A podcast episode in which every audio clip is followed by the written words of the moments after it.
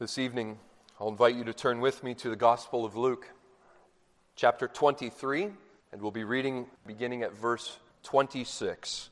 Let's turn in our Bibles to Luke chapter 23, beginning reading in verse 26. Hear now the word of the Lord. And as they led him away, they seized one, Simon of Cyrene, who was coming in from the country, and laid on him the cross to carry it behind Jesus. And there followed him a great multitude of the people and of women who were mourning and lamenting for him.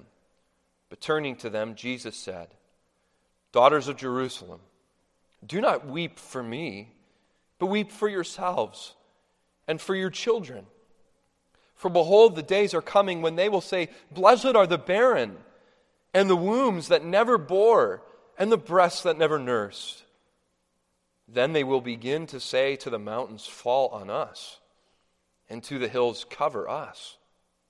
For if they do these things when the wood is green, what will happen when it is dry? Two others, who were criminals, were led away to be put to death with him. And when they came to the place that is called the skull, there they crucified him and the criminals, one on his right and one on his left. And Jesus said, Father, Forgive them, for they know not what they do. And they cast lots to divide his garments. And the other people stood by watching, but the rulers scoffed at him, saying, He saved others, let him save himself, if he is the Christ of God, his chosen one.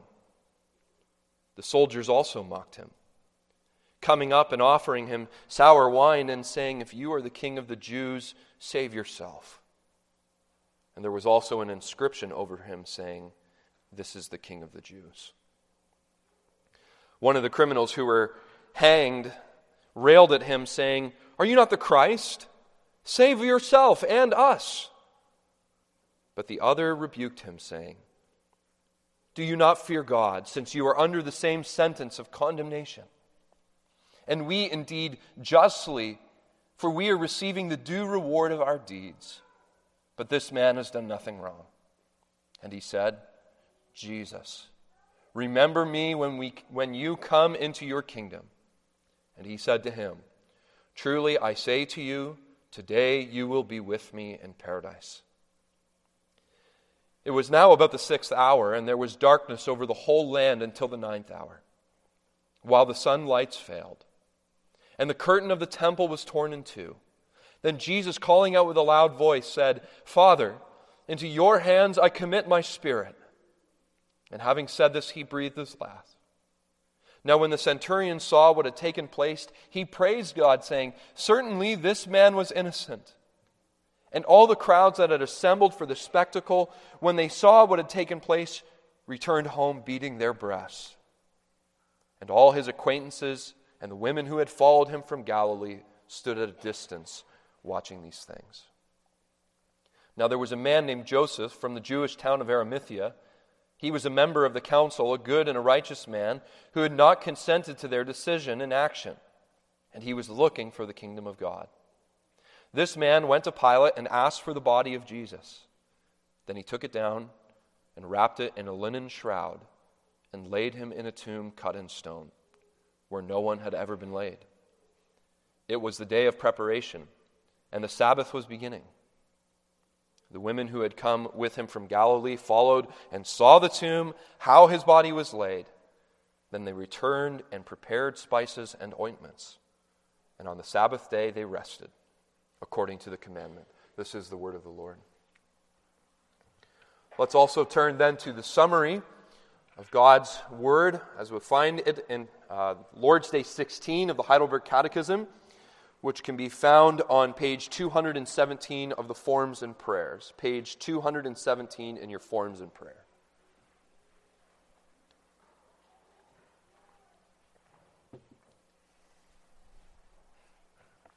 Beginning at question 40, the instructor asks, Why did Christ have to suffer death?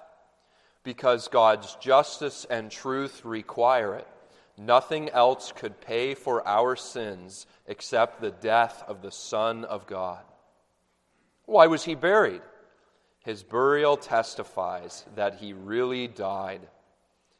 Since Christ has died for us, why do we still have to die?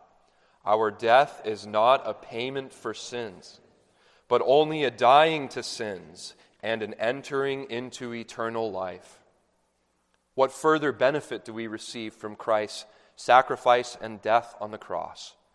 By his power, our old man is crucified, put to death, and buried with him, so that the evil desires of the flesh may no longer rule us but that instead we may offer ourselves as a sacrifice of thanksgiving to Him. Flipping over to page 218. Why does the Creed add, He descended into hell? To assure me during attacks of deepest dread and temptation that Christ my Lord, by suffering unspeakable anguish, pain, and terror of soul on the cross, but also earlier, has delivered me from the hellish anguish and torment.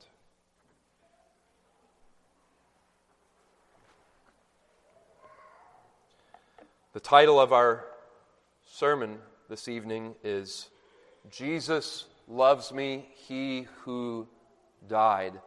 My most dear friends, in the simplest of nursery rhymes, contains the expression of one of the most profound truths. Jesus loves me. He who died, heaven's gates to open wide, he will wash away my sin. Let this little child come in. Yes, Jesus loves me. I sing this hymn every night before bedtime with my kids from the youngest members, our most juvenile in their learning and growing in faith, to even the strongest, smartest of peoples, this is the most profound of truths. What this little hymn teaches us is that the death of Christ is not to be simply thought about in a cold or analytical way. But the death of Christ is to be seen as the evidence of God's love towards his people. That Christ's death on the cross is personal. It's personal. And the scriptures are full of God's love in the cross. John 3:16 For God so loved the world he gave his only begotten Son. Romans 5 8. But God shows his love for us that while we were still, sinner, still sinners, Christ died for us. Romans 8:32 He who did not spare his own son but gave him up for us all. The cross, the Bible says, is God's personal declaration to his people of his divine love. Herman Bavinck says this the birth, the life, but also the suffering and death of Christ demonstrate and assure us of the love of God. And so when we as we continue our study this evening of the Heidelberg Catechism's explanation of the Apostles' Creed, we must remember that we're in the subject concerning the humiliation of Christ. We have confessed with our mouths that he is born of the Virgin Mary, suffered under Pontius Pilate, was crucified, but this evening, as we consider his humiliation, we turn to his death, his burial, and his descent into hell. But did you notice as you were reading the Heidelberg Catechism? I make emphasis of this on this again. The personal way the Catechism speaks of Christ's death. The rela- personal relationship between Jesus and his people. Notice how many times Lord's Day 16 uses the word our. He went to the cross to pay for our sins. Our old man is crucified with him. Question 44 puts it in the first person singular. He has delivered me. Don't miss this, my dear friends. The Catechism wants to comfort you with the death of Christ. How paradoxical. How can anyone's death be comforting? Especially a death that was so brutal, so humiliating, so vandalizing of the image of God in Jesus. And I think the Catechism is right. That the way we find comfort in the cross is when we know that Jesus died for us personally. Jesus died for us personally. And of course, this is the teaching of Scripture. For does the prophet Isaiah not say that our names are engraved upon the hands of God? The very same hands that would be nailed to the cross for you, for me, and for all who would ever believe. This is our theme in our time together this evening. I am assured of Jesus' love by his death for me. I'm assured of Jesus' love by his death for me. What we want to see in our time together is three points that Jesus died to satisfy God's justice, that Jesus died to pay the debt of sins, and that Jesus died to remove hell's anguish. And all of these things assure us of Jesus' love. Let's look at our first point that Jesus died to satisfy God's justice. This evening we come to the Gospel of Luke and we see that the loving God, the God whom the scriptures say is love, has condemned his Son to death upon the cross. Even though many people today suggest that a loving God should ignore his justice and accept us as we are, we see that biblically this is not the case. Instead, God in His Word reverses this idea and teaches the opposite. See, the Bible teaches that God's love doesn't rob Him of justice, but justice is what reveals God's love. Did you catch that this evening? God's love doesn't rob him of justice, but justice is what reveals his love. See, in Luke 23, Jesus, we read in verse 25, was condemned by Pontius Pilate. He is now on the road to Golgotha. The Gospel of Matthew tells us that before he began his journey, he was first beaten by the Roman soldiers. They twisted a crown of thorns and they placed it upon his head. And now we pick up in the Gospel of Luke, he is carrying his cross. And we come to a curious case of women who are weeping as he is walking this road. He calls them, Luke calls them, verse 28, the daughters of Jerusalem. And it doesn't seem to be just a few people, but we're told in verse 27 that a great multitude of people and of women are mourning and lamenting the sorry state of Jesus Christ.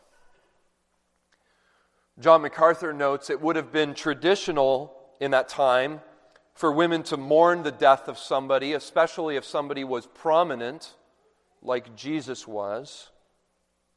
But what's curious about these women then is not that they're weeping, What's curious is Christ's response to their weeping, isn't it?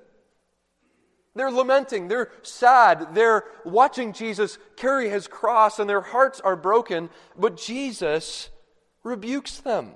Verse 28 Do not weep for me, but weep for yourselves and for your children. For behold, the days are coming when they will say, Listen to this, blessed are the barren and the wombs that never bore, and the breasts that never nursed, which you remember would have been considered a curse at that time to not have children. Then they began to say, then they will begin to say, he goes on, to the mountains, fall on us, and to the hills, cover us. Jesus says, You're weeping for the wrong person. You shouldn't be weeping for me. You should be weeping for yourself. You should be weeping for your children. You should be weeping for your grandchildren because God's justice, His judgment, is coming for them. In fact, the Bible teaches that God's justice is coming for us all because we're all sinners. And God will bring judgment upon sinners. He will give sinners the just consequences of their sins. In fact, it's essential to his nature that justice be done. He will not suspend his justice in favor of his love because justice is essential to who God is. Listen to these words from Psalm 11. It says, Let him rain coals upon the wicked. Fire and sulfur and a scorching wind shall be the portion of their cup. Listen to this. For the Lord is righteous, just as he is love. He is just as righteous. The God of love is also the God of righteousness. And listen, the psalmist goes on. He says, God loves righteousness, and the upright shall behold his face. Justice is essential to who God is. So let me put it as pointedly as I can this evening as we consider the subject of God's justice. God hates sin. God hates those who commit sin. And so the Bible says God will punish sins because he is just. Now, the Catechism, if you look at question 40, doesn't just mention God's justice, but it also mentions his truth. Now, I recognize this evening that there is a bit of an overlap between the ideas of both justice and truth. Joel Beeke describes God's truth this way He says, God's truth means that He is real, solid, and unchanging rock. He doesn't change. The Catechism mentions both aspects of who God is, both his justice and his truth, because, in other words, he will not change his verdict of justice because he likes someone. He will not change his verdict of justice because you're good looking or because you're successful in life. He does not grade on a curve. His standard is always the same. Now let's tie the two threads of his justice and his truth together on the road to Golgotha. He has told the daughters of Jerusalem, Do not weep for me. Why? Because God's justice and his truth demand a sacrifice for sins. The penalty for sins must be paid. Ezekiel 18:20, the soul that sins shall die. And he illustrates this with a proverb in verse 31.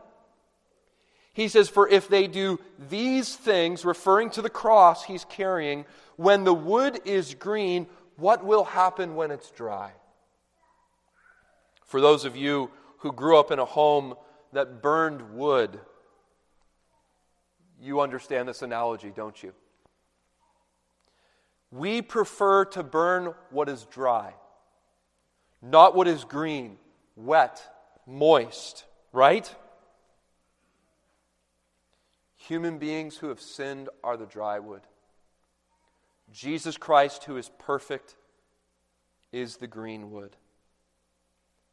And he goes to the furnace of God's wrath. And he throws himself into the furnace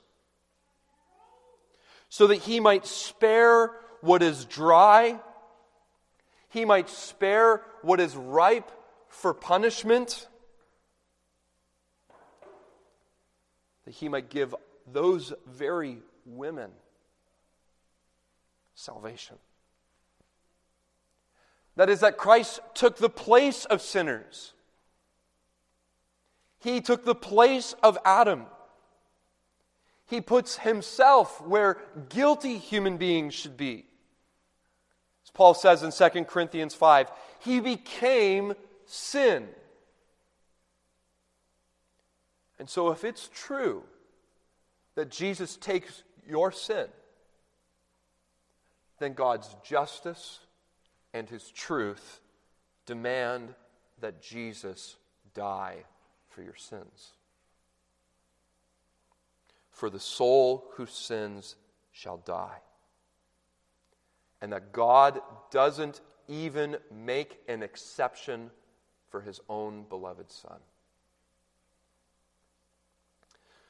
Now, if you're an astute theologian, you might say, well, Pastor London, this is illogical. Why does God's justice and truth demand the blood of an innocent person rather than the guilty? This seems to be the opposite of what justice and truth should desire, right? Wouldn't it make more sense if God's justice and his truth demands the death of all sinners? And listen to this. The answer is yes. The death of all sinners would satisfy God's justice and his truth, but it wouldn't satisfy his love. God's justice and truth could be satisfied in the death of all sinners, but it would not satisfy his love. Yes, he goes to satisfy God's justice. Yes, he goes because God's truth demands it. But as Thomas Goodwin, the Puritan author, says, his heart was most set upon his love for his people. Christ voluntarily takes our guilt upon himself. He stands before God as a sinner. God's justice and truth are satisfied when he is condemned, and our response is to be so great is God's love for us. So, congregation, notice these women. Jesus rebukes them because they are people who like Jesus. They're attracted to Jesus' teaching. There's something about him that's alluring, but they're not followers of Jesus. Jesus doesn't just want our emotions. He doesn't just want our money. He doesn't just want a part of us. He goes to the cross for all of us but yet you see his heart. He doesn't want our pity. He goes to the cross because he pities ruined and lost sinners like us.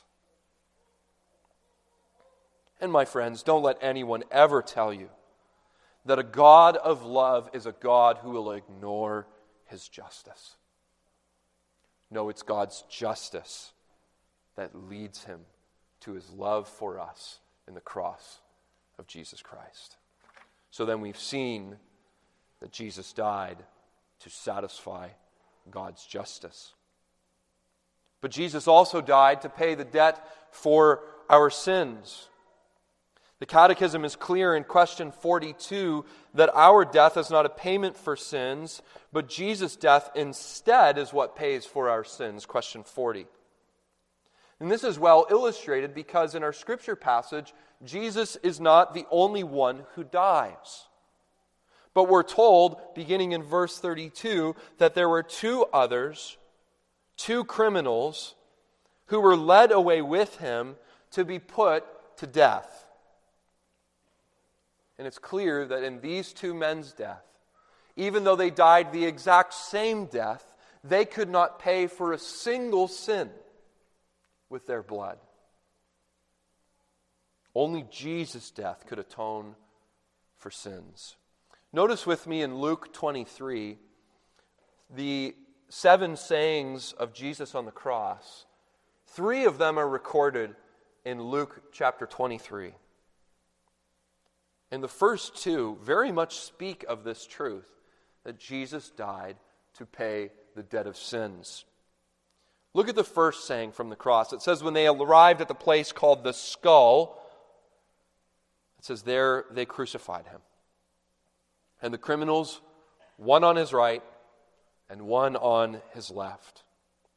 We spoke about the crucifixion a few weeks ago, but we can never meditate too much on the cross.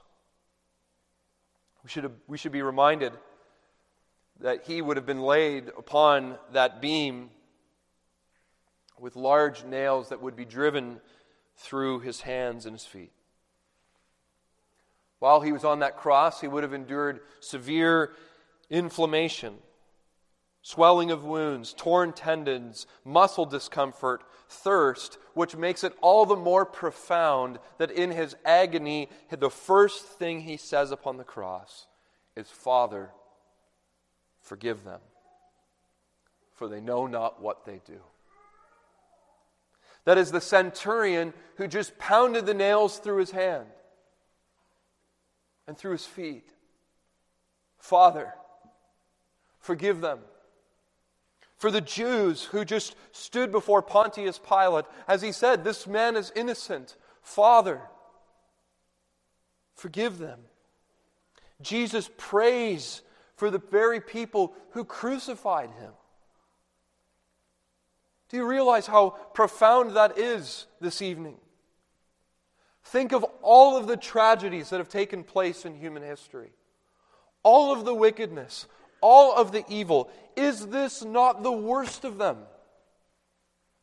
Taking the perfect, innocent Son of God who came to the earth in love and nailing him to a cross. It's the most wretched sin ever committed. But Jesus says it is not unpardonable. No, his first saying on the cross reveals to us the whole intent of why he is there in the first place. The reason he is on the cross is to purchase and procure for us the forgiveness of sins. As the Catechism says in question 40, he came to pay for our sins. It's not all Jesus says on the cross, but the two criminals begin to speak. And we're told that the forgiveness that Jesus prayed for immediately is illustrated in one of the most precious stories of the Bible. This gruesome crucifixion took place between two other men who were told were criminals. In Matthew's gospel, we're told that as both men are crucified beside Jesus, both of them reviled him. Both of them were hurling insults at Christ. But as Christ is praying, as Christ's blood is being shed, one of the men become one of the men becomes silent and begins to pray himself. And look at what he goes through, beginning in verse 40.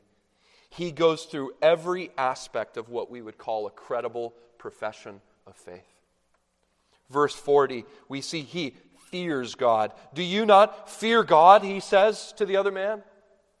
Verse 41, he confesses his sins. He says, We are receiving the due reward of our deeds. Again, verse 41, he trusts in the righteousness of Christ. That man has done nothing wrong. In verse 42, he looks to Christ for salvation. Jesus, remember me in your kingdom. Here is Jesus' second word from the cross.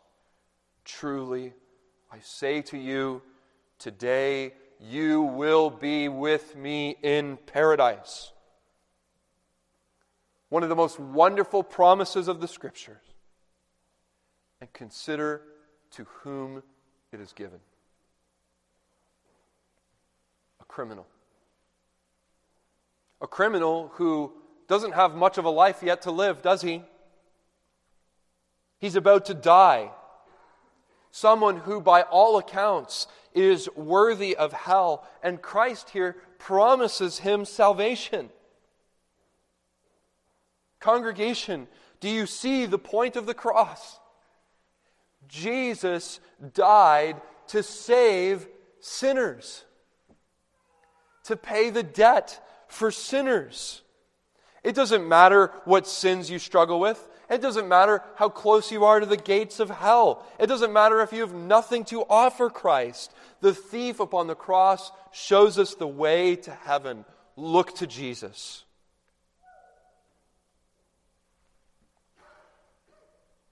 And he would die there. One of the Gospels says the Romans came and they broke his legs. And you remember, as we spoke about a few weeks ago, that in the nailing of the palms, the hands to the cross, it wasn't the bloodshed and the pain which would take your life, but the angle of your arms and your chest, it would asphyxiate you.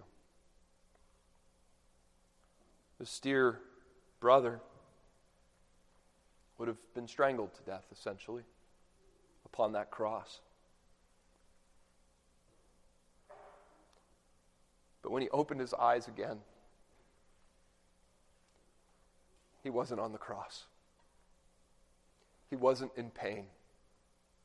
He opened his eyes in the presence of his Savior. His death illustrates question 42 very well. We will still have to die.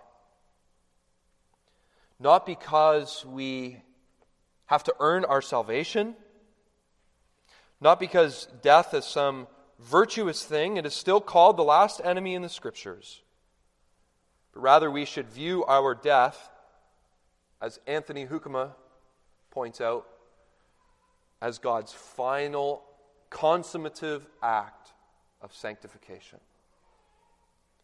It is that great sanctifying moment when He takes us from this life to the next in glory. But until the Lord calls us home, we will still wrestle with the flesh. But the Catechism says the cross was given not only for the forgiveness of our sins, but there's a further benefit. And the further benefit is this that by faith, you spiritually were nailed to the cross with Christ. You have been crucified. You have died on that cross. You were buried with Christ. So that your old man, your flesh, you are no longer bound to. No longer bound to sin. No longer bound to this world or the devil. Paul says in Colossians 2 God has made us alive with him. He forgave us of all our trespasses by canceling the record of debt that stood against us with its legal demands. He set aside, nailing it to the cross. But what he nailed to the cross was not some fake, imaginary record of debts. No, he put those debts on Christ and nailed Jesus Christ to the cross. That's how the debt was paid. Your sins, my sins, your sinful desires, our sinful deeds were crucified with Christ. Now, we'll notice in question 43 there, it doesn't use the past tense when considering the crucifixion of Christ, but it actually uses the present tense. The Christian is still called to fight against sin. The Christian is still called to be crucified every day. But Jesus is with us, his people, as they struggle. We're called to rely on his power and his grace, to look to the cross, to kill the old man within us that still presently exists within us. This is the further benefit that every day, as we struggle with sins, we can keep looking to the cross. I struggled with sins again, Lord. Look to the cross. I keep falling into this habitual sin. Look to the cross. How do I deal with my wife or my children? Look to the cross. The further benefit is ours even today. We see the Catechism moves on to the final aspect of Christ's humiliation, which is his descent into hell. See this, my dear friends, that Jesus died to remove hell's anguish. We come in question 44 to that last part of Jesus' humiliation, his descent into hell. And the catechism here is actually so helpful because it defines and helps clarify what the Apostles' Creed is really talking about. We often think of someone who, after they die, going to heaven or hell. But yet, notice what the Catechism says in question 44. It doesn't say that Christ went to hell after his death and burial. It says hell for Christ preceded his death. That Jesus endured hellish anguish before he died. And we see that in his last saying upon the cross in Luke 23. He says in verse 44, or let's look at beginning in verse 44. Now it was about the sixth hour, and there was darkness over the whole land until the ninth hour. Complete darkness enveloping the scene. Darkness elsewhere in the scriptures is described as God arriving, but not arriving in salvation, arriving in judgment, in vengeance, and fury. And we're told in Luke 23 that he poured out his wrath upon his son for three hours. That he bore in his own body our sins for three hours. He who was, who knew no sin, was made to be sin for three hours. He was made a curse for us. This was what he pleaded with God in the Garden of Gethsemane to remove the wrath of God upon him. And we are told as he is there upon that cross, and as our sins were whole, and finally put upon Christ, he cried out, as we just sung a few moments ago, My God, my God, why have you forsaken me? It is the only instance in the New Testament where Jesus ever refers to God as anything but his Father. Because God wasn't his Father. Just over in the temple, the priests would have been slaughtering their animals when they would have heard a great ripping sound as the temple veil was torn in two, top from bottom.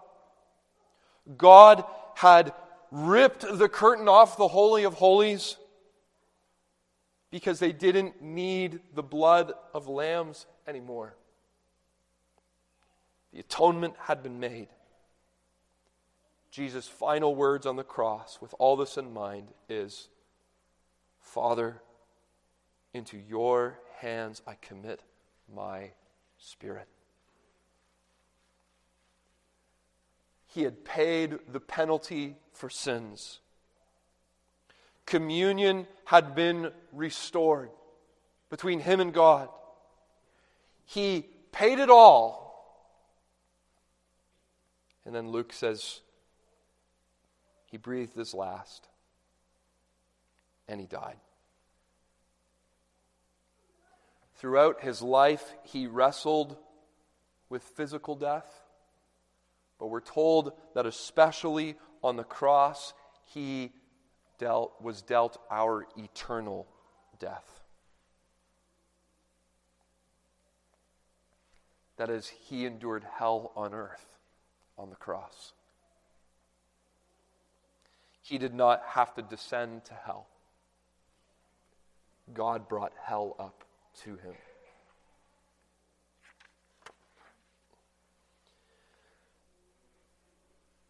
After he died, we are told that Joseph from Arimathea asked for his body, a good and righteous man who was looking for the kingdom of God. They took his body. And you see how many times Luke mentions that people saw his death.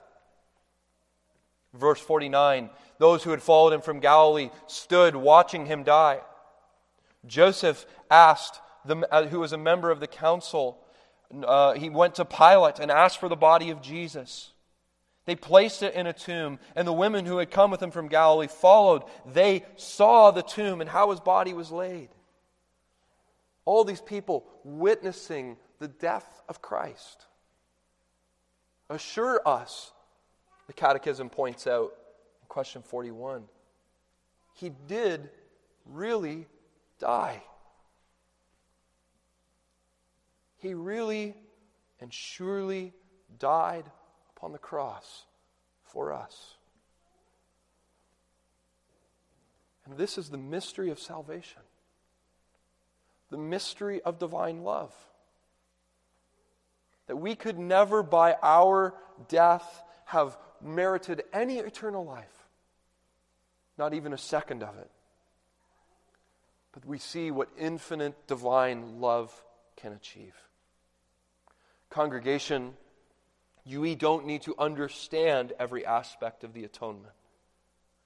But again, Bavinck mentions we should gratefully rest in it glory in it, rejoice in it.